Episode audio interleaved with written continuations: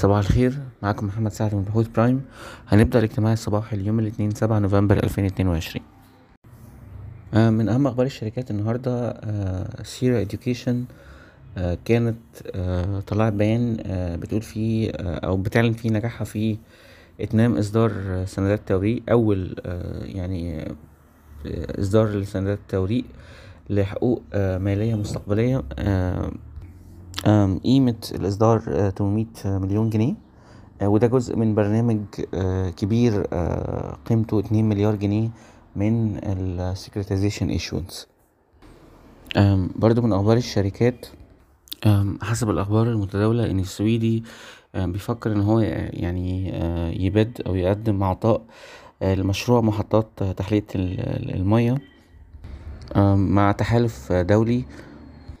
وإن من ضمن الاحتمالات الواردة للمشروع ده إن الحكومة مش شرط إن هي تساهم في تكلفته الاستثمارية لكن هيكون من حق من القطاع الخاص إن هي يعني تأوبريت أو تشغل المحطات دي في المقابل الحكومة تشتري إنتاج أو الأوتبوت بتاع المحطات دي لمدة عشرين عام من يعني تاريخ بدء التشغيل. برضو من أخبار الشركات سيدي كرير كانت نزلت المؤشرات الغير مدققة لنتائج التسع شهور. المؤشرات أظهرت إن أرباح الشركة تضاعفت خلال التسع شهور على أساس سنوي وسجلت سبعمية أربعة وأربعين مليون جنيه. ده نمو سنوي تقريبا مية وتمانية في المية سنة على سنة.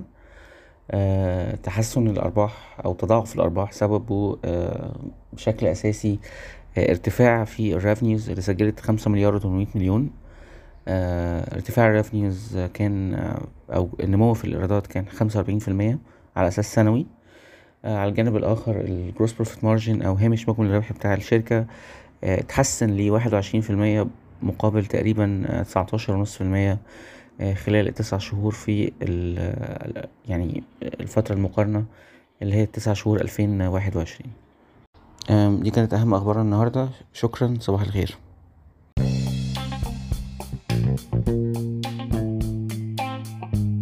يرجى العلم أن هذا العرض هو لأغراض معرفية فقط ولا يمكن اعتباره عرض أو توصية شراء أو بيع أو إدارة استثمارات أو خدمات استشارية. ينصح باستشارة مستشارك المالي قبل اتخاذ أي قرار استثماري.